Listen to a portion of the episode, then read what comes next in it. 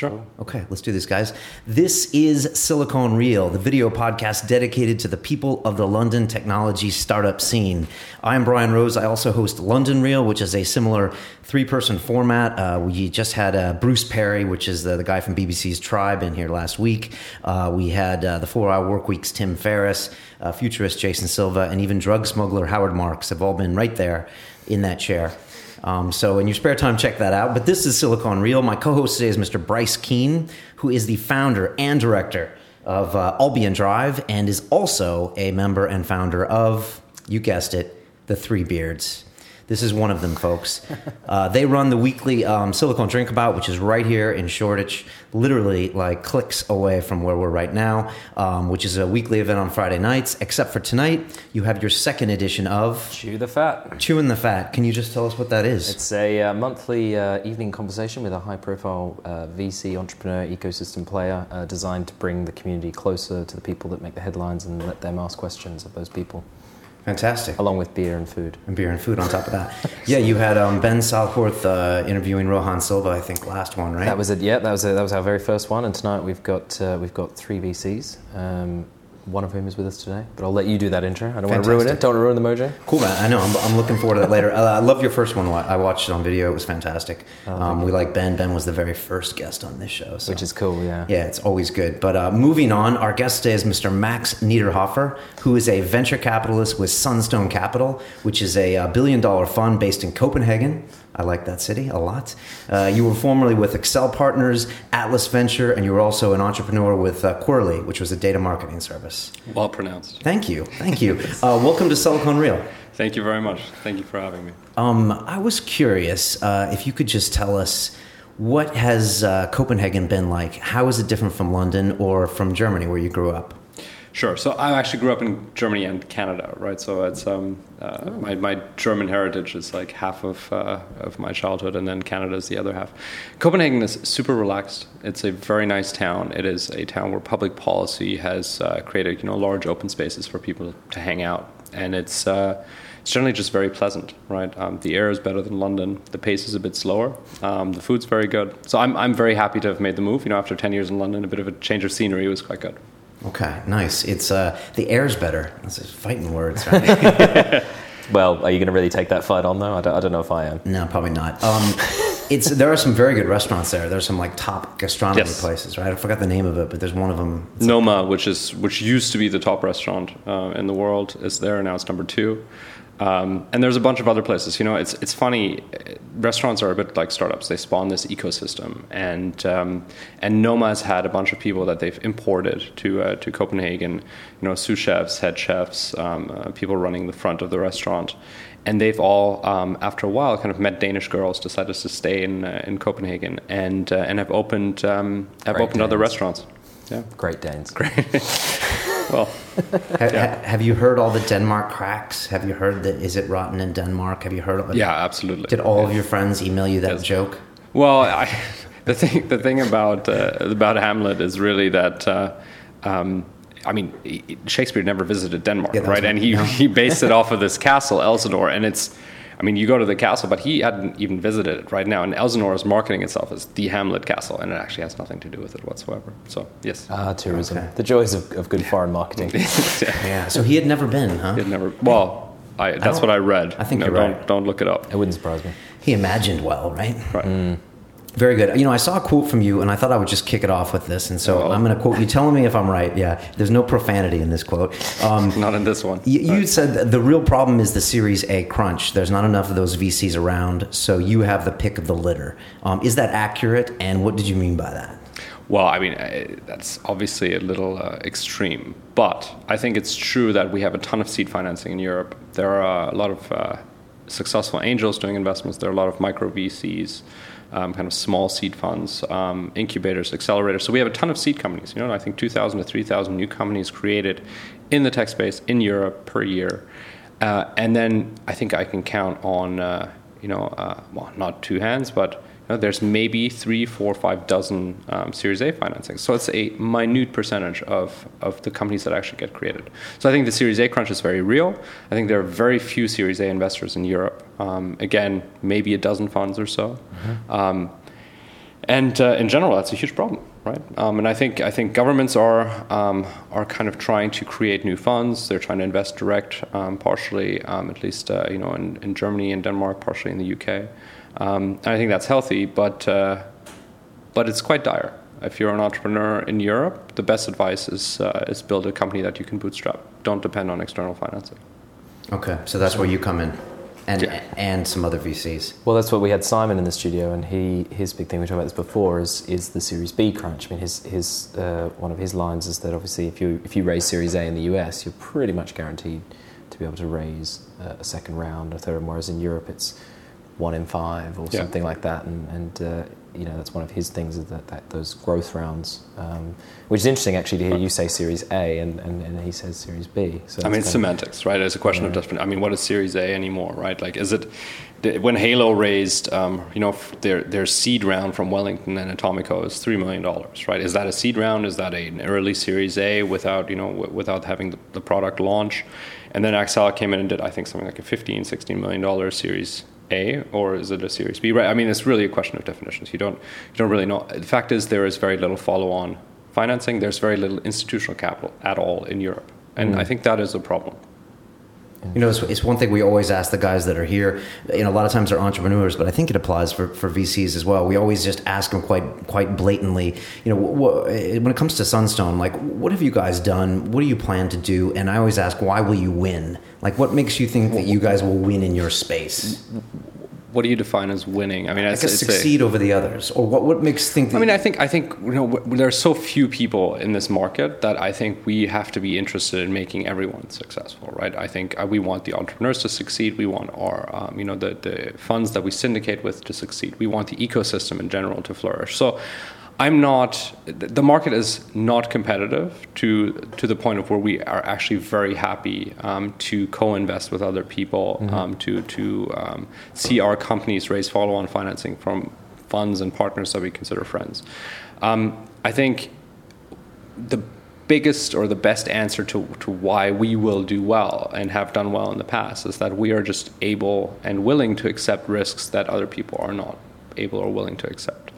Um, the uh, the best example of that is what's potentially our biggest company. Um, it's a presentation software company called Prezi um, that was uh, you know, built out of Budapest, um, where we did the Series A pre-launch, um, and the company then raised uh, money from Accel in the U.S. in the Series B.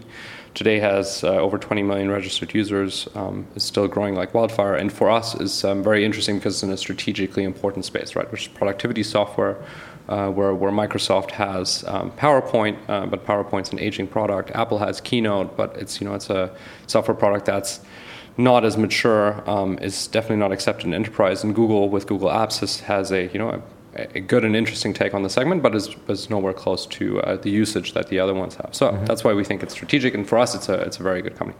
Now the the question is kind of how did we get there? Um, and I think the the uh, or how did we get to invest in the Series A, not other people? And and the answer to that is, you know, we have a relatively young team. Um, it's very hungry, very aggressive, um, has lots of stamina, um, travels a lot, um, and uh, and generally when it it meets these companies, is able to make decisions very quickly. And I think compared to a lot of the other, especially the larger funds, um, our decision making processes, because we're four investing partners around a table, um, you know, we can come to a decision within 24 hours, right? So we do make decisions very quickly when we like an entrepreneur and we like a we like a take on a certain market. Um, I think that's one of the reasons. The other one is that we do do a lot of research. Um, mm-hmm. So uh, this is actually something I learned at Accel, so more power to them. Um, but they have this quote internally: "Chance favors the prepared mind." And uh, and I think if you keep up with technology in certain segments, if you do the work, um, then once you come on, upon an entrepreneur who's who's doing something interesting, you're able to evaluate that more quickly than other people you know, you say the city Budapest, and I'm sure a lot of funds just shut their radar down. Sure. Yeah. And Good. Yeah. is that what you mean by you're willing to take risks and look at some things that other people might just say, like, I don't even want to get involved with that country? Um, or that foreign currency? I mean, I, I can't think of a single um, European investor that would say, you know, Central European countries are, are, uh, are off the radar, um, especially since they're European Union now. They have well established legal systems. Um, they're cheap to operate in. I, so I would be surprised if anyone said, you know, we don't want to invest there. Um, I think if they if they can't invest there, it's something else. Um, you know, Russia, Turkey um, are, are a bit more kind of the, on the emerging market side of things, and it's a bit more complicated to invest.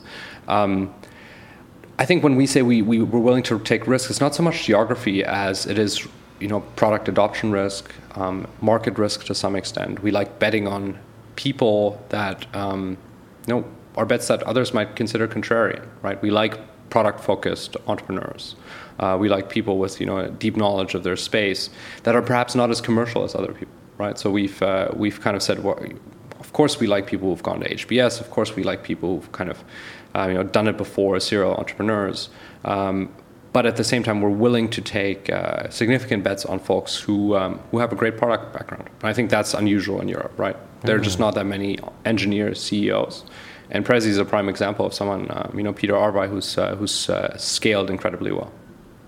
Yeah, I've used it before. It's like an interesting replacement for PowerPoint. Is how I, mem- I remember um, when it first came out, and Yeah. uh, it just makes your um, you imagine standing in a boardroom and you're one slide, two slide. You know, eh, we've all done that, right? It it move, it visually moves, and you kind of just have one big canvas, and then the screen kind of moves around. It's quite visual, keeps people awake a bit more, I guess, than just. It's an interesting product, and probably now to date, probably Hungary's most high-profile startup, I would say, by far. I don't know if there are any others. I, I don't know. I don't know. There's one other one, and I'm I'm I'm glad you can't edit this and uh, ignore it. This is not a VC case. Hungary's best startup is a company called LiveJasmine.com, which is a um, say just a voice and video over IP startup. Let's call it that way. And it's um, It's porn, isn't it? it is. Okay, just, just it checking. is, but it's You- phenomenally profitable. And we had uh, we we uh, apparently I wasn't there. call. I could wasn't tell because uh, it was always de- yeah. voice and video over. Well, it's IP. webcams, right? It's cam to cam kind of stuff. And Yeah. um, and missed that. Apparently, we had uh, look it up on Alexa. It's like the top five site in every European country. It's amazing. Yeah, Um, that's interesting. We had a chance to invest in it, but obviously we didn't. So those guys are very very rich. wow. Now, you said obviously you didn't. What what keeps you from investing in something like that? We um, have uh, investors that are uh, you know public funds, pension funds, um, Okay. and our agreements with them limit us from from doing something that, that is not generally considered you know uh, in uh, in the public uh, Interest, interest, yeah. right? Is Yeah, that so- sketched out in a charter, or is that just something that you? No, no, it's part of our limited partnership agreement. Okay. Absolutely. So we can't do, you know, pornography. We can't do gambling. Uh, we can't sell hard liquor or online. Right. Okay. Yeah, yeah. What's the definition of porn? Like some judge in the U.S. once said, like uh, you can't define see it, but you know when you see it. Right. So it's like art. You is know? that the uh, definition of a company you can't invest in? You can't define it, but you I think know when you anything see it? selling naked stuff over the internet is probably. Very bad. uh, Yeah, we had this the big debate, um, which was fantastic here with um, Wonga and the and the, the church. Did you see that story? At the No, end? no, no. Oh goodness, the Archbishop came. Oh, out. yeah. It was like, oh, it's terrible, Wonga, and then uh, and then. he went on national television sort of saying it was, it was just a terrible thing, and then the next day it came out that um, the Anglican or whatever the church was had invested in the fund that had invested in Wonga. Oh, really? There oh, that was unbelievable. That was How's a- the how's the public opinion towards uh, Wonga at the moment? I don't know. I, I, I uh, it, it, it sways and it goes. I mean, I think love them or hate them, Right. they are, they are there, and they are, you know, they Here are to stay, and they're, right. they're here to stay. And they- I mean, the thing, I guess the thing with Wonga is, you know, and I can't really comment because it's kind of a divisive type of startup, I guess, in many ways. But at the same time, like, there is the argument that they are the most transparent of a very shadowy industry. It doesn't make it right or wrong. It just means they're more public and therefore the biggest punching bag. But Sure. you know, uh, do you see what I mean? It's kind of like, it's kind of one of those things where like we can't pretend that, that payday loans has never existed. It's been in the UK for a long time, but you know, and this time they're writing off. They've got sort of debt or whatever, but it used to be a guy comes around to your house with a big bat and breaks your legs. So I think we've gone a long No, way from and- there. and, I think that's nice. You know, Wonga sends um, you know angry letters. yeah. I mean, I think I so I met these uh, I met Errol and John T. for the first time when they were raising their Series B, um, and I was at Atlas. Um, they're great entrepreneurs. They are. They Yeah, really yeah. are. I think uh, you know Errol is uh, probably one of the smartest people I know. Um, Jonty is uh, you know an artist when it comes to tech. I think he's phenomenal. Um, now they, they've applied kind of a um, you know a tech mindset to an industry that uh, that was very shadowy. You know, and um, and I'm not sure where I come out on it morally, ethically, but at the very least, they're selling a product that a lot of people want, right? And Yeah. now, you know, it's up to public policy to say, whether they are too profitable. Yeah, right? of course. Yeah, Yeah, I think- but but in the end, but I, I mean, clearly there's a demand for it, right? And if, if, if people need to, you know, get loans, apparently these guys are better at it than the banks. yeah, yeah, exactly. And I think we're going to try and get Wonga on the show at some point. Yeah, we'd love to talk to him. I think, you know, they're in the headlines for these splashy pieces where they're battling with the Archbishop, but just like any kind of scandalous headline in the Sun or something, I think people look past that and then they keep using the service and they keep doing something right. So Yeah, I think it's going to be here for a while.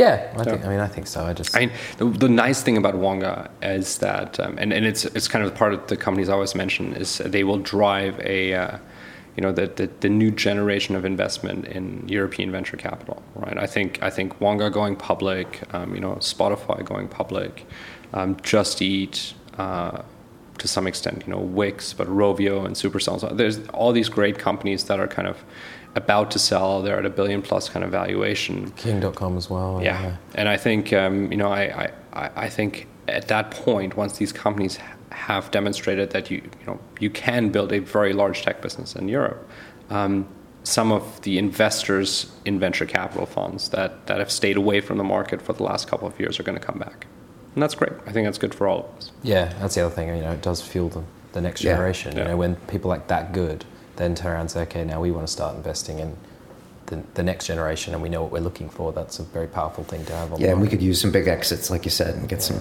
some more money to be invested. Um, we always have a, a devil's advocate part of this venture, and so I'll start off, and then you can ask him a question next. I mean, I I look at Sunstone, and I see a couple things that I'm sure are very obvious. First of all, you're located in Copenhagen. Right. You're not in like a, a necessarily a major metropolitan area, and your fund size is, is a billion dollars. So does that does that restrict you by not having, say, more capital, or not being in a London or a Berlin or something like that? Yeah, does it? Okay, so uh, so first of all, just to, to, to correct that perception, it's we have a billion dollars in committed capital. Okay. So across all of the funds that Sunstone manages, it's it's nine hundred million dollars or something like that. Um, now, two thirds of that is life sciences. So I have very little to do with that, except I have um, partners um, that are running separate funds that are investing only in life sciences. Um, now, on the tech side, we have um, you know three funds um, that are uh, that are Sunstone denominated, and uh, the last one of that is the one we're investing. So we're actually investing a fund that's 110 million dollars. So that's quite much smaller, right? So so traditional kind of um, you know 25 million dollars per investing partner. That's traditional early stage venture capital kind of size. Um, in terms of the location, Copenhagen, I was very skeptical when I joined Sunstone about the location because I was said, you know, all the good companies in Europe come through London, right? They all travel there for uh, to, to to get capital, and I think that's still true. Um, the wonderful thing about Copenhagen is that you are really smack dab. Like if you look at a map of Europe, you're in the middle, right? It takes me 45 minutes to get to Berlin on a flight. It takes me two hours to London. It takes me you know, two hours to Paris. It takes uh, you know it, it takes an hour or so to Stockholm. Like it's very central, right? So I can hop to anywhere. Is it more difficult to get companies to travel to Copenhagen? No doubt, right? Uh, my, but is it easier for me to do my job? And I'm on the road three to four days a week, right? So I'm, li- I'm living 15 minutes from the airport, and from my house to the gate after check-in takes me 25 minutes. That's awesome, right? I can't get that in London. So to some extent, it's making life easier for me. Um, one of the things that attracted me to Sunstone was we're entrepreneurs in our own right, right? You know, it's not an old, uh, it's not an old fund, founded in 2007. So we're getting to build what I consider, you know, like a uh, technology asset management firm to some extent, right? We're starting off in an early stage venture, and uh, and I'm very certain we'll be successful there. But we also want to do other things. So. I think it's uh, Copenhagen as a location is uh, has its benefits, has its disadvantages, but so does London, right? Because the infrastructure is absolutely awful. Yeah, I, I avoid the airport at all costs. I just hate the whole thing. I just yeah, and then when you get into Luton Stansted, it gets even Lu- more. Luton, yes. It gets even worse. Um, okay, well, that's fair enough. Um, talk to me, Bryce. What, So, devil's advocate question. Yeah. Um, so, my burning question, because this is the first time I met Max now, but I, I, I've known of Max um, for quite a long time through through the Twitters. If uh, he's at Max Niederhofer, he's very funny on Twitter. Oh, yeah? One of his one of my favorite tweets actually is um, it's one of my favorites. Um, your business is in Shoreditch, and your servers are in the USA. The only thing in the cloud is you. I quite like that one. That stuck with me. I don't know why. It just Poetry. Made me, it just it made me laugh. Um, however, so Max, uh, I knew from the Twitters and around uh, mainly, and it's obviously the first time we've met for the interview. But Max was, as far as I was aware, the probably the most high-profile face of Accel in London, at least in the public, in the community. People knew who he was. He was out there, he was doing his tweeting. So you were the vice president at Accel. Devil's advocate question: What made you take a step away from that kind of role, which obviously is a quite very, very high profile kind of role Sure. in, in a very, very central city as vice president of Accel to go and do sort of this to Sunstone, which again, you're still, in my opinion, the most high profile of that fund, but that's more about because you've been around and done lots of things. But what convinced you to take that step? And, and it's, I mean, probably playing into Brian's point about Copenhagen obviously being a sort of a slightly left of center uh, Sure. choice, but And this was in April. Then you made the move. Is that right? Yeah, January, January February, I, I left Accel. April, I joined Sunstone. Um, I mean, I think to to to make. Uh, I- because it was crying. There's a the couple of there that's needs to be a, it needs to be a bit more subtle answer, right? Because Yeah. I think I think it's kind of uh, double pronged. So I think I may have been the the most visible part of you know Accel, um, but that doesn't mean that Accel isn't visible in you know venues that are not necessarily Twitter, right, or TechCrunch, right? Yeah, Accel yeah, is ex- incredibly active and and uh, and is is very much in front of a lot of entrepreneurs, a lot of very good entrepreneurs, uh, and they are top of mind and top of consideration set. Um, and and so you know there, there's always there's kind of the public face, right, and then there's uh, what they actually do. And I think uh, you know Accel has very um, has great people, right? I mean, um, Sonali, uh, Philippe, and, and Kevin, and so on. I mean, I think they're a phenomenal team. Um, and that's why they win a lot of deals in Europe as well, right? So um, it was hard to leave. It was hard to leave Accel, um, but I left for a very simple, simple reason, which is that um, you know I was in a position at uh, my when I was an entrepreneur that I got to make my own decisions. Um, and at Accel, at Accel, I was- I was in a supporting role. You know, vice president meant um, I was working for other people, helping find deals, helping execute deals, but I wasn't doing my own investments. And as an angel, you know, I'd, I'd, uh, I'd back Last.fm, I'd back One Fine Stay and Skimlinks and a bunch of other companies. Saw that actually, yeah. And, uh, and I, that's what I love to do. So, you know, when Sunstone came along and actually gave me the opportunity to, to become um, a professional investor and do my own deals, that's just, um, that was just a very good offer, right? And, uh, Okay. and I think in terms of kind of uh, the, the the actual offer, they're very Scandinavian about it, which is that we're all equal, right? Which is uh, which is fantastic. I think in a London-based fund, before you become a fully equal partner, it takes you know years and years and hard work. So.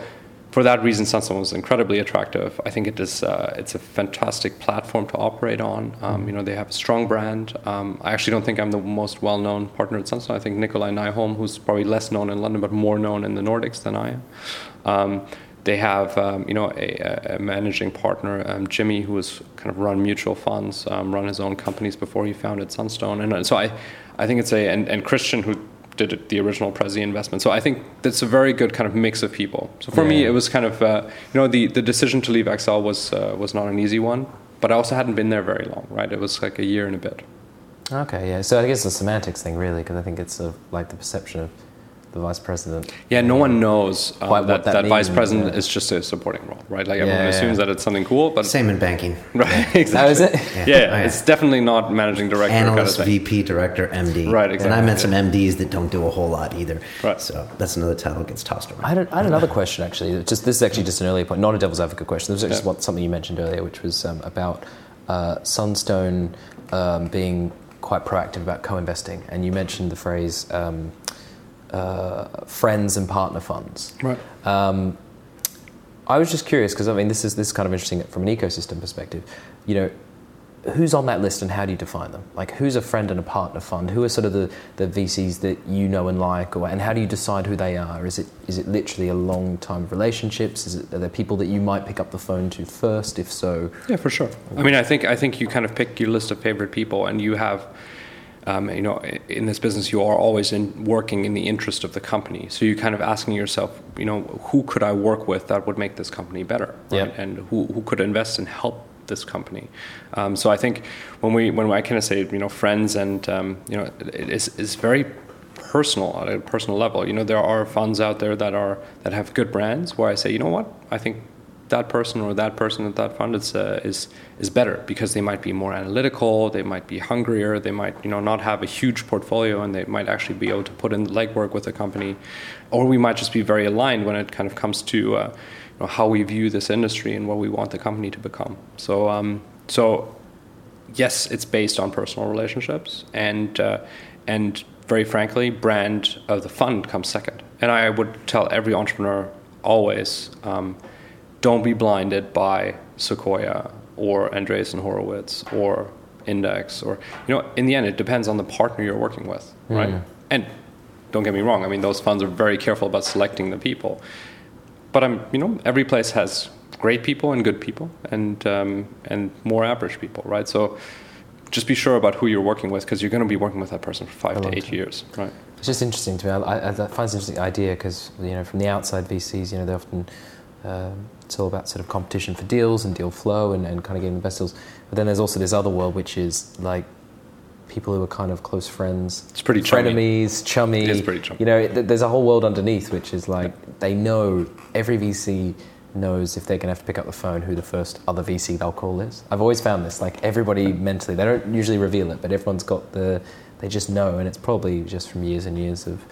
Yeah, experience and, sure. and, and, yeah. I, just, I, mean, I think I think that's kind of uh, information asymmetry is the biggest issue that an entrepreneur entrepreneur has when raising capital, right? Like you know, we do this all the time, right? We negotiate deals all the time. We know the deal terms, right? We, this is customary. This is what we always get, right? And and um, and we know the people we want to work with, right? And the entrepreneur kind of goes into it and is essentially within a space of three to six months asked to marry himself and his company to this guy that he barely knows, right? Yeah, um, for and seven, I think for seven years, right? Right, yeah. and I think that's a very that's a really tough decision to make. Um, mm-hmm. So it's like negotiating a prenup without like barely having understood the concept of marriage, and so. I think for that reason, we try to be extremely transparent. Uh, we try to be very entrepreneur friendly. Um, but everyone's going to tell you that right so, so, so, in the end like that that's probably not differentiating don't get me like competition is fierce it can be very fierce um, and um, and sometimes you win and sometimes you lose right and i think it's probably very healthy right? mm. You know, we have a lot of people that are listening from the States, and uh, I don't think they understand the little nuances of what goes on in Europe. And, and Bryce brought in a magazine, and it, it outlined, uh, uh, what is it, Wired? Is that it? This is the uh, just come out today, hot off the press. Wired, uh, Europe's 100 hottest startups. Right, so it's listing like the top 10 startups in a variety of cities, from Barcelona to Moscow to, to London. But so, if your company is not in there, are you going to fail, or is it like? It's all press. Don't listen to the press, including us. That is that Who is edited the, this? The question. Well, that is the question. Yeah, but if you could tell us, um, right. you know, you you live on the continent. You you grew up on the continent.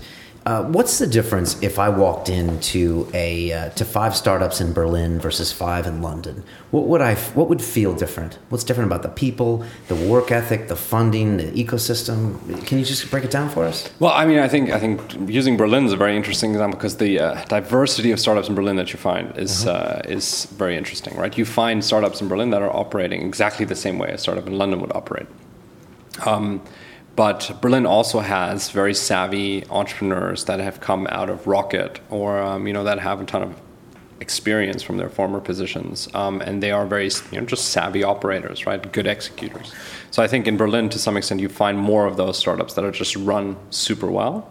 Um, I think the German work culture is not necessarily conducive to a startup. So I think you'll find people putting in longer hours in London in general. Um, the German work culture is do your nine hours and go home, do your eight hours and go home. Yes, do your okay. eight hours well. Whereas the uh, the London equivalent is do your fourteen hours in a you know, playful setting. Yeah, so, uh, and Silicon Valley is do your eighteen hours and shut up. Right. Well, I, I mean, I think that I, I think there is a difference, um, but it's very. I mean, it's hard to pinpoint, right? Because you have different yeah. types of companies in London as well, and it's very hard. To, if you compare the averages, um, you'll find more tactical, um, less pie in the sky kind of startups in Berlin. Um, you'll find uh, you'll find semi big visions in London, um, but often um, you know uh, people who. Uh, who are in media and so on. And then in the Bay Area, you'll find extremely kind of sophisticated tech entrepreneurs who are focused on getting the best kind of uh, you know talent in the Bay Area that they can recruit and the best investors, and you know it's a different kind of uh, it's a different level of operating there to some extent because it's so well established what you need to do um, in the first couple of months. Uh, in Europe, it's more haphazard, right? You try to put together the best team that you can, but I mean, just culturally, not everyone's willing to join a startup, right?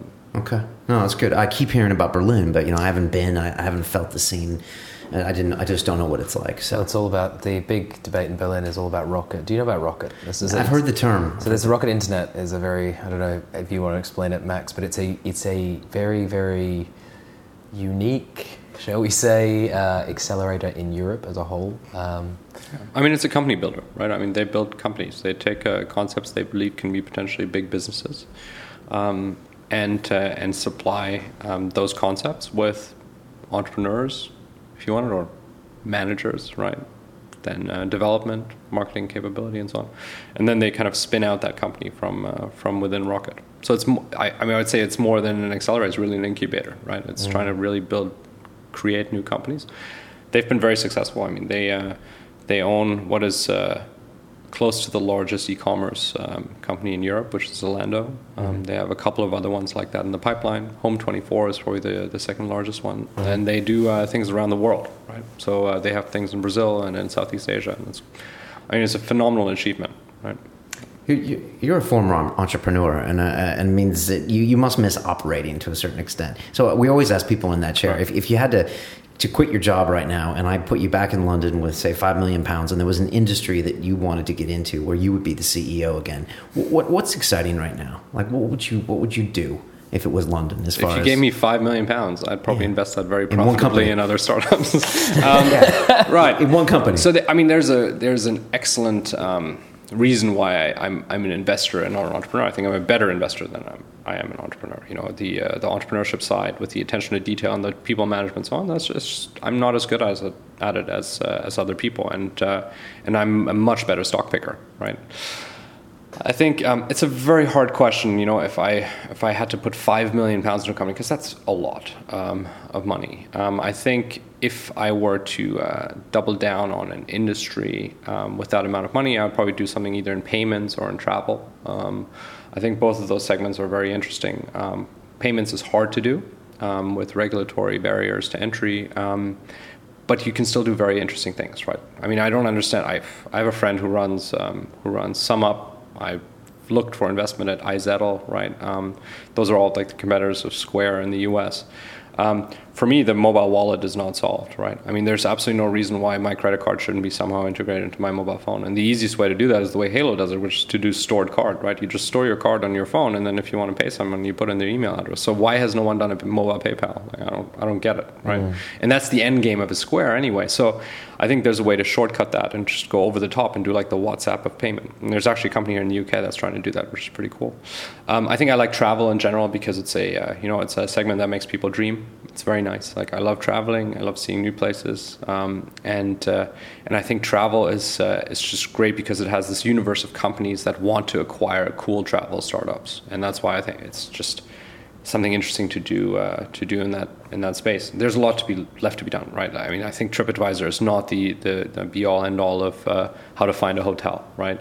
Trivago is not the best meta search for hotels, right? Um, there's a company in uh, in Berlin called GoEuro that's actually trying to do, you know, trying to make you uh, compare buses and trains versus flights because for some distances they're just the better um, the better mode of transportation. So I think there's a lot you can do in travel, and travel is the biggest e-commerce segment. It's very profitable. So. Interesting. I haven't heard travel brought up before, so you know, that's very good. When you get an email from someone that says, "Hey, Max, uh, look at this company or look at our company," is there like three things that come up first, like you know, who, what, where, or blah blah blah? I mean, you know, Sure. you must get pitched all the time. Yeah. Do you get pitched too much? don't say that before. Tim. Well, too much is too much is interesting. Sometimes I get pitched in the wrong settings, right? Like you the kind urinal of like In the bathroom. The urinal. in the bathroom is Way a great one. Um, on a plane, I right? So you're sitting next to some random dude, and then he starts kind of going on about. Eh, That's your mistake for telling them what you do. yes, I guess so. I, yeah, sometimes they look over and they kind of see, oh, you're looking at a business plan. Um, I think ideally you want kind of one concise sentence about what it is that the company does. Um, the people are most important, and oftentimes I find myself having to search for the name. Um, and then, you know, what that person has done before, it shouldn't determine how you see them, but right now you have nothing to judge them with, right? So you do judge them. What university did they go to? What have they done before? What companies were they at? You know, what role did they have in those companies? Um, I think that is, it is quite important, like to, to, to decide on whether you want to take a call with someone or not. I, um, I err on the side of taking more calls rather than less. Um, and, you know, that means that the days are long, but it's uh, it's very gratifying at least, right? Because you also you can, um, even if you won't invest in the large majority of things that you see, you can try to point people and what you think is the right way. And for them, it's a data point. You know, I mean, take it with a grain of salt, but it's a piece of advice. And uh, and if they collate that from ten or fifteen people, you know, maybe that's helpful. So. Mm. And have you met people like that, that three years later you've done business with, or four years later, that they've just come around with a different business idea you you kind of bump into again? Yes, definitely. You know, I mean, uh, sometimes you know you don't invest in them the first time around, and maybe the company does pretty well, but not great, and then they come back with another concept, and they've learned a lot. So those are, I mean, I really like entrepreneurs who've had a you know, failed or a, a middling outcome right um, before, just because they're still hungry, and they also know what they're doing, which is great. So you don't have to pay for them to make the same old mistakes.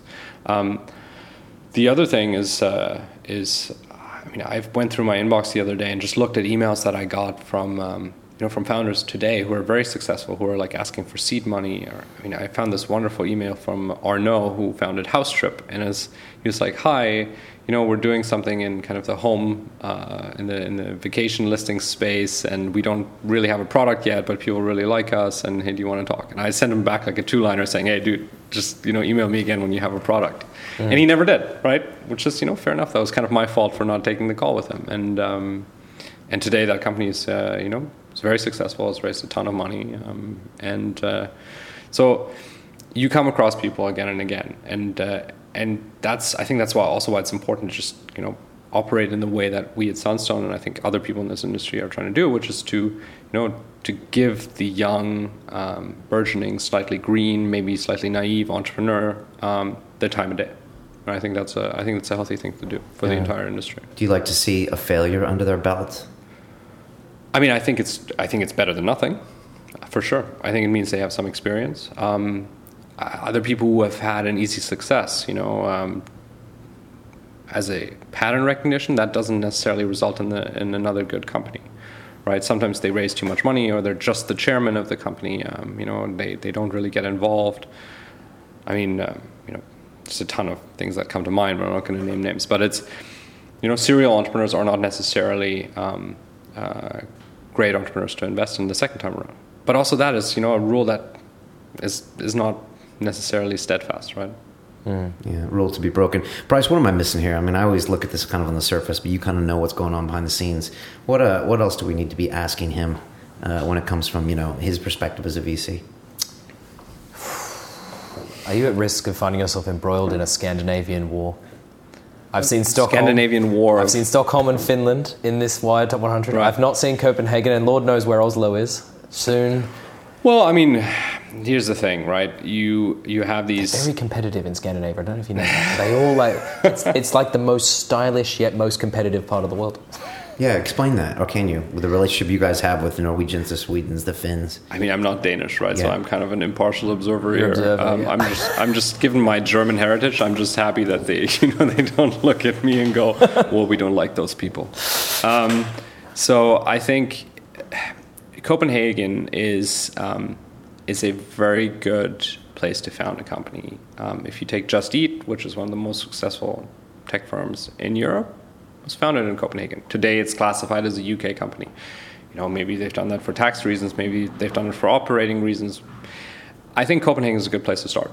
Um, it's uh, it's fairly insulated. There's not much competition. Um, there's a deep pool of talent that you can draw from. It's expensive compared to a Berlin, but uh, it's not necessarily expensive compared to a London. Mm. Um, so, do I think right now the hubs in Europe are London, Berlin, and Stockholm? Absolutely, like no question. But then, you know, Helsinki has a specialty in gaming. Norway has a specialty in, uh, in kind of oil and gas production technologies.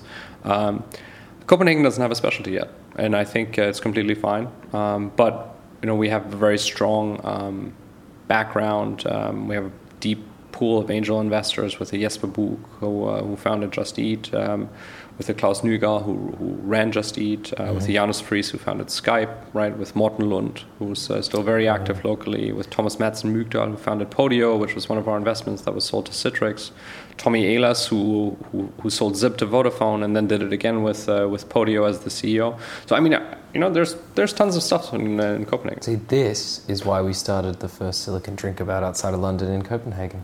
Right. I'm just saying, just saying. We got there first. Shameless we knew. promotion. We knew it's in there. Actually, but the reason I asked that, uh, being not flippant at all, but since we started Drinkabout in Copenhagen, we've now had emails from Stockholm and Oslo, and both of them said we're not so worried about Norway, but we can't make sure the other one gets it first. Very competitive. Um, you know, we, have recently had this this, this uh, announcement of the Twitter IPO, and I was wondering what we can learn from this this IPO as far as what I haven't read the documents. No, as far as whether it's profitable or not, or whether we think it's you know. Know, have you read the filing? Is it profitable? I, I think it's not. I've, yeah, that is what kind of what I read, but not. Or how much do you look to the states as what as far as what they're doing? Do you see a lot of people in Europe that come to you that are just are taking ideas from the U.S. and trying them out in Europe, or do you find that things are completely separate? Uh, well, like your own. No, they're very integrated. I mean, the, the information sharing between kind of Europe and the US is uh, is constant. We like backing concepts that are already working in the US. We love taking companies to the US like Prezi and Issuu and uh, and Podio that that are working in Europe and and can work as well in the US. The US is the largest domestic market for uh, for software products, right? And um, and it's where all the acquirers are. So the large majority of our investments get if they get acquired, they get sold to uh, U.S. companies. So it's very important for us to uh, you know to to know what's going on in the U.S. To that end, we have a Menlo Park office with uh, with a partner there who uh, is also very active in kind of recruiting and helping um, set our co- helping our company set up shop there, um, in uh, in helping them sell and develop first business relationships. So. Um, so yeah, for us, it's super important. Okay. So do you do you? I was actually going to ask you. That's uh, one of my questions. Um, so do you guys invest in US, or do you predominantly focus on the investment here in Europe, and then you take them there when you've grown with them? So, uh, I think I mean over 80% of our investments are supposed to be in Europe, um, and I think up to this point, almost 100% are. So yeah. we like investing in Europe. Um, you know, we're local here. This is where we know the market. We see the occasional deal in the U.S. that might be good enough for us to uh, to co-invest with another uh, with a with a U.S. investor, but uh, but our business is in Europe so yes, is it is it flipping companies to the US? Um, sure, but I, I, mean, in the end, it's about building a good business, right? Mm. And and whether that means the first market is Copenhagen, uh, Denmark, or whether it is in Germany, or or whether the company goes to the US very quickly just because all its customers are there and it has an innovative product, and and corporates in the US are more likely to buy than uh, than European companies. We don't really care that much. Mm. That's just interesting. I always like that. Yeah, no. I like you, people in Europe. Is, is I mean, as, as, a, as a VC guy or as a fund manager, how how much time I asked Simon Cook the same question? Do you spend raising money versus investing? I mean, right. it's, it's this tough role you have. The jewel, the two sides of the coin. And most guys don't like one or the other, but no, it's I mean, it's kind of like uh, it's kind of like asking a CEO, you know, um, you know, how, how much time do you spend operating the business versus how much time do you spend fundraising? Um, mean, for us, the uh, you know we, we fundraise once every four years or so, right? Um, now with Sunstone, I've joined a firm that raised its last fund um, at the tail end of 2011, made its first investments from in 2012. So we still have another two years or so of uh, of fresh investment capital left.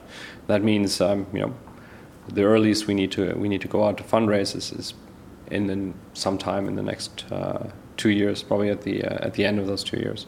Um, so for me, my experience fundraising has been uh, is, is not non-existent, but it's very low, right? So I don't spend um, much time worrying about fundraising. I like taking meetings with limited partners, not just because um, that'll help us fundraise, having built the relationship, but because it's an interesting perspective on our market, right? It's a it's an outsider's view on which teams are doing well, what strategies are working in Europe, um, why they're uh, excited about European venture or why they're reluctant to invest in European venture. Right now, I mean, right now, our entire industry has to fight against um, LPs thinking that European venture capital has, does not work because it hasn't worked in the past, and that's why I'm desperately hoping for the IPOs of some of these companies, right? Because they will show the limited partners Uh, it seems like we're under attack.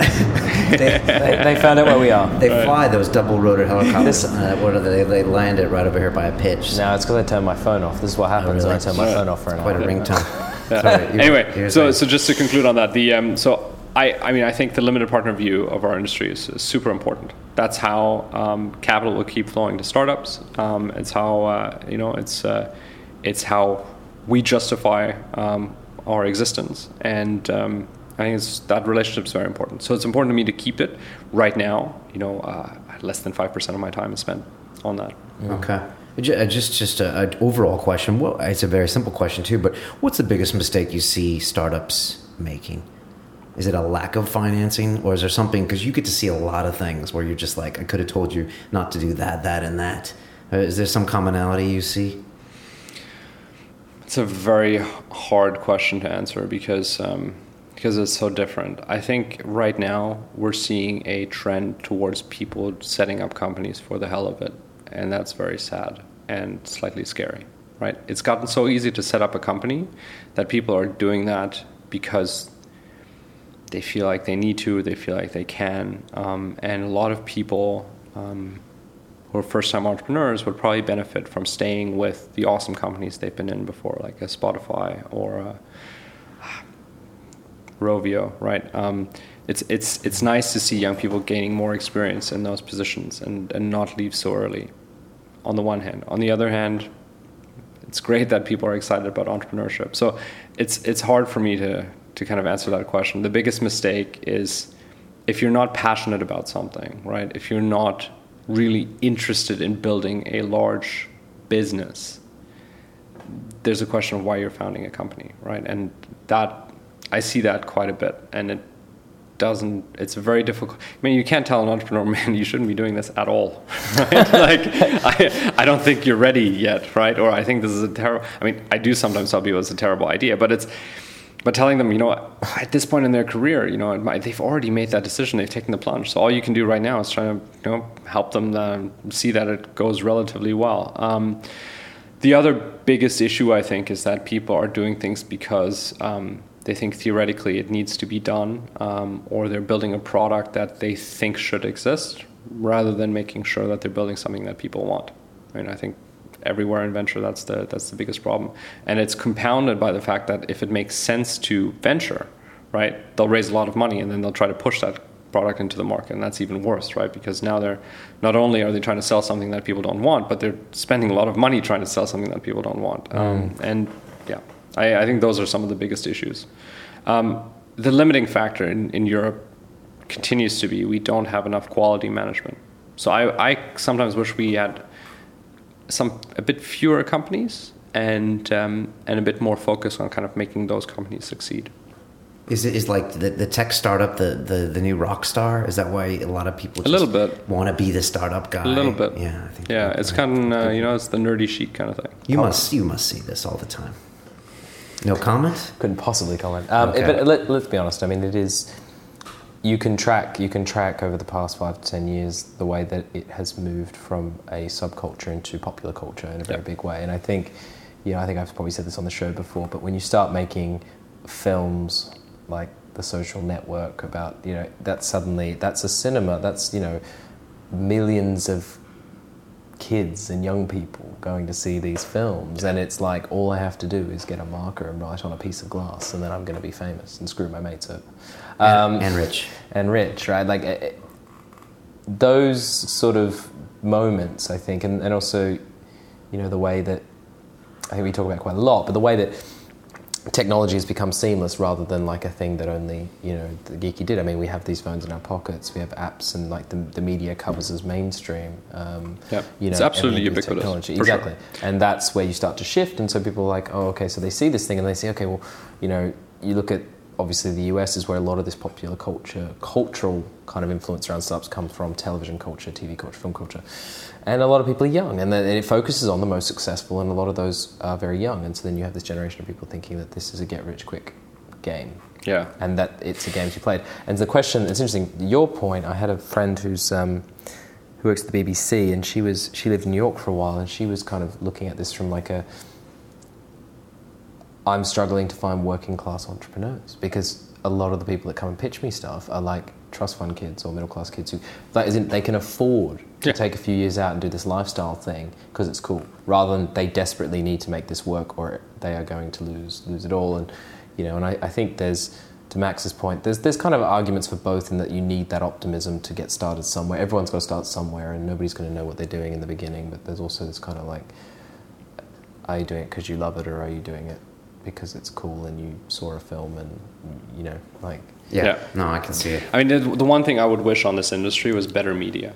Um, I think, um, I mean, I'm, everyone's going to hate me for this, but I'm, I'm not going to name publications, but everyone knows what the big blogs are in media. Um, the quality of news reporting in tech is terrible, right? Um, because peop- because they make it seem like a get rich quick scheme, because they make it seem like startup lottery, because they don't properly report on what the drivers of a business are, because it's just not really the journalist's fault, right? It's just that a lot of these publications are uh, run and and and um, employ people that don't have the commercial experience, right? And then and so you get relatively superficial reporting that um, that just makes people have the wrong idea of what it is to run a company or or, or, or how you know how things like enterprise sales work or how telesales work or you know how online marketing actually works. Um, and I think that's that's a pity, right? I think uh, we, uh, you know, when, when Milo launched the kernel, actually, I was very excited about when he said, you know, I'm going to do deeper tech reporting, um, because I want someone to dig into the bowels of a business and and tell me what makes it work, right? What are the key performance um, indicators that that drive decision making, right? What matters about a subscription, um, you know, model startup? And there are a lot of things that you know that aren't you know that you cannot learn online, which is insane. Because I mean, you know, shouldn't be shouldn't this be the biggest repository of you know of knowledge that we have in the world? The best place to to uh, to actually get knowledge about startups is probably Quora, right? Because actually, people who know what they're talking about are answering questions um, with some level of substance, right? And uh, and there is no depth in tech reporting, and that um, that's really too bad. So do you think do you think then on that European scale to follow up on that point that um, that the kernel's doing that now? Do you think that's where it's happening, or do you think that it's not happening anywhere? Do you think it's kind of changing? It's interesting that you, you mark out the kernel because of course it's it's a, a very unique and controversial. We've, we've spoken about Yeah. having potentially having Milo come in at some point Yeah. um, um, to talk about it because it is an interesting concept um, and divisive. Yeah. But whether or not I think I think Milo's taken it in a different direction, which I cannot fault him for, right? Because I mean, first of all, he's a friend, so uh, I, I think um, you know he he's not had the easiest time, and he's he's kind of come back, and uh, and that's great. Um, I think um, when he said he wanted more depth and kind of longer pieces and so on, um, he has taken people that actually have something to say, and he's created. Controversy and uh, and that's uh, attracted traffic and um, and he needs traffic to sell ads. And you know that's a media startup right? That's great. What I was looking for is slightly different but I also think that uh, had he done that uh, his business probably wouldn't be successful right? So I can't really fault him for that. Um, but if you run a media startup you know the most successful one is the Huffington Post right and that that's definitely definitely not kind of depth, deep reporting right Or Jesus, I love Arianna, but the front page of the Huffington Post, it's ama- it'll make you want to hang Free yourself. Well, I thought, well, you know, the other one is the Daily Mail, so you're stuck between a real rock and a hard place on that one. But the Daily Yeah. Mail obviously being the most profitable for that exact reason about links Yeah. and traffic, which is which is a valid point. I got to finish up with the advice question, Max. We, we ask everyone this question, so I'm not singling you out. Uh, if you could make a phone call to the 20 year old Max Niederhofer and give that young man some advice, what would you tell to him? the 20 year old Yeah, 20. All right. Well, the concrete advice, you know, which is kind of like the, the, the when you time travel and you get the lottery numbers, the concrete advice is someone will offer you a weird founding position in a gambling startup in Antigua. Take it. Don't go to the hedge fund. No, don't, don't meet the Goldman Sachs dude. Don't finish university. Just take that. You know, go for it. Move to the Caribbean. Because that guy is going to go on and sell that company for $70 million. He's going to spin a payment startup out of that company that he's going to sell for 600 million euros. And, and then he's going to start a successful hedge fund. Like, what are you thinking not joining this dude? Um, so that was the worst financial decision in terms of opportunity cost that I've ever made. Um, I've never heard that answer. Before. yes. No, that, Yes. that's the new one for us, Yes. I think. Yeah. Yeah. No, listen, I've, uh, there there are a couple more of those. Um, the the other thing is, I think, uh, persistence and tenacity, um, which is something that you know. I mean, I think everyone has these things that they struggle with, right? And I'm intellectually a, a you know a very kind of um, excitable person. I, I like things, and once I've understood them, and uh, then I kind of get bored with them, right?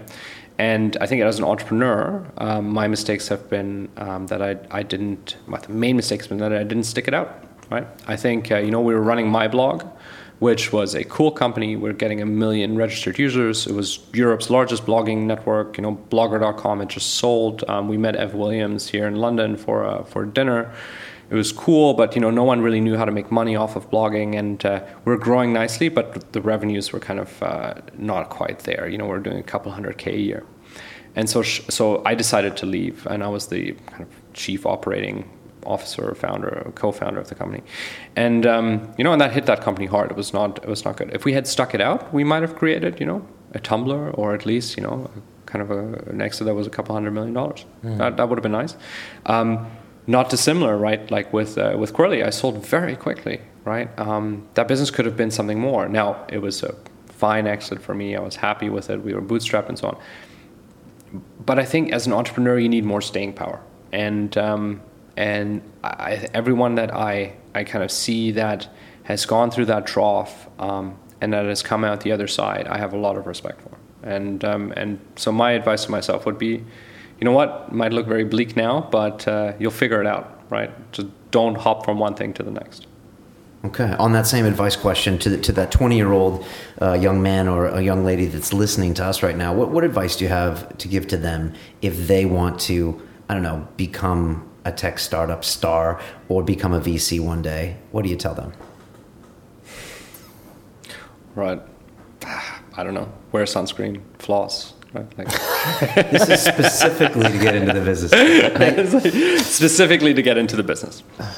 Um, I think go and join a team that you think is very good and work on that, win that team for two years, three years. Learn all you can. Go from one position in a startup to the next. I think startups are a perfect place to get a lot of responsibility very early.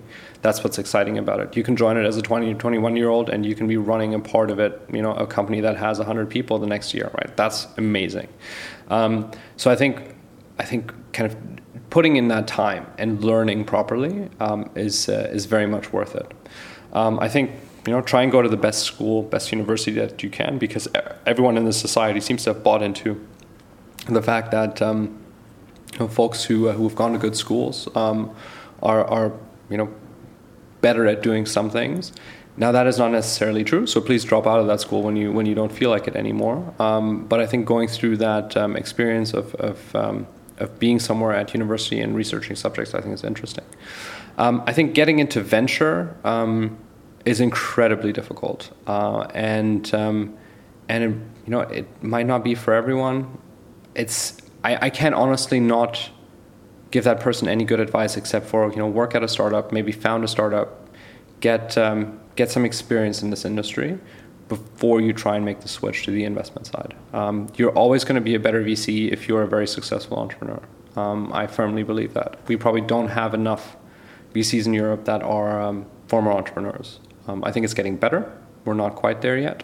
Um, and then from that perspective, I mean, if you look the most successful uh, VCs in the US, maybe uh, the successful entrepreneurs don't make the best venture capitalists in terms of returns, right? You know, Michael Moritz, right? Tom Perkins. I mean, all those guys. Um, actually, Tom Perkins was an entrepreneur. Michael Moritz was a journalist, right? So, you know, it, all these prescriptions don't mean anything. Um, I think do what you enjoy, right? And um, I, for me, the most attractive thing about this industry has always been the freedom um, to operate in, um, you know, in something that, that you are a part of defining, right? You're not one of those ants crawling out of the tube at you know seven in the morning to go into some anonymous bank where you're just a cog in the machine, right? You can make a real difference. I think that's very nice. So you know, find your own way. I think is probably the uh, the final piece of advice. It's good advice. Ah, that was good all around. One of our best answers. Um, Max, thanks so much for coming. I Thank wish you you all the me. best tonight at Chew the Fat. Oh yeah, 7 p.m. It's going to be Okay. good, right? Yeah, we got three VCs and Ben Southworth giving the old uh, Ben Southworth grilling treatment. Should be Yeah. interesting. That should It's be gonna lots of much fun. more. I- I'm sure it's going to be a little bit more jumping up and down and Right. uh, fun and, and games. Uh, but uh, and hopefully, who knows? Max might get. Hopefully, not too many pictures at the end of a long day, but you never know. You Yeah. Oh, at the very least, they'll get my email address and they can uh, they can email me, and then uh, we should put that actually somewhere in the video. Yes. I wouldn't mind that. Oh, yeah, we should say that, yeah. So, how do people get in touch with you? What's your Twitter, and can people email you straight? Right, absolutely. Just email me. I, Okay. I mean, I think my Twitter is Max Niederhofer. Forget how to spell that. I'm trying. Google will correct it. Um, it's max at sunstone.eu. Okay. And anybody can pitch you anything. Yeah, absolutely. Okay. No, no, very happy to. I mean, I may not take a, a, a call or a Skype with, with everyone, um, but at the very least, I'll, I'll send you a couple lines back. I do cool. recommend following him on Twitter. Do Google that name at Max Niederhofer. Some great pearls of wisdom. On I'm always Twitter feed. impressed by how accessible these VC guys are. They're like, email me. You know, I thought there might be. This is, this is what I do. I know. just- I don't know. I think a lot of people have big misconceptions about the VC world. I said it before, but I think they think you guys are up on these mountains with these long white beards and you choose the people that are going to be winners in this world. And I don't think they understand that you have a difficult job as well and you got to find these companies that are scalable. Uh, am I wrong? That's what. That's exactly what we're tackling tonight. Good. Good. That's people, why you're here. the people element. Yeah. Excellent. Thanks so much for being on. Thank if, you. If you guys are listening to us on iTunes, you can see our fresh faces. Bryce is looking extremely good today. Oh, you Uh, stop it! our- I'm our- blushing. on our YouTube channel, uh, Silicon Real. Uh, we're on Twitter as well, at Silicon Real. And uh, boom, this is episode 15. Uh, if you guys have any suggestions for guests, please send them to our Twitter um, and uh, contact us. And there you go, man. We got a bunch of cool guys set up for the next few weeks. we are on. We're on a roll. Nice to have you back. Thank you. It's good to be back. Cool, good to man. back. And, good, to, uh, good to meet Max finally. Actually, it's a nice, nice way to meet someone for the first Yeah. time. I know. For sure. This is the best way to meet people. so, as we say, it's about the people. Uh, thanks, guys, for being here. Appreciate it. Thank you very much. Thank you. All right, take care. Cheers. Do you see that? Is that like if you fly to Silicon Valley and hang out in Mountain View and all that stuff? Is that something that you notice right away that people seem to be pushing in an extra gear or driving a little harder? There is a bit more uh, driving a little bit harder. I, I do think that there are countervailing benefits here, but I, I would love to see some of the work ethic just click up a notch here. But that's one reason that people with our accents tend to do well over here. No, I'm really glad you.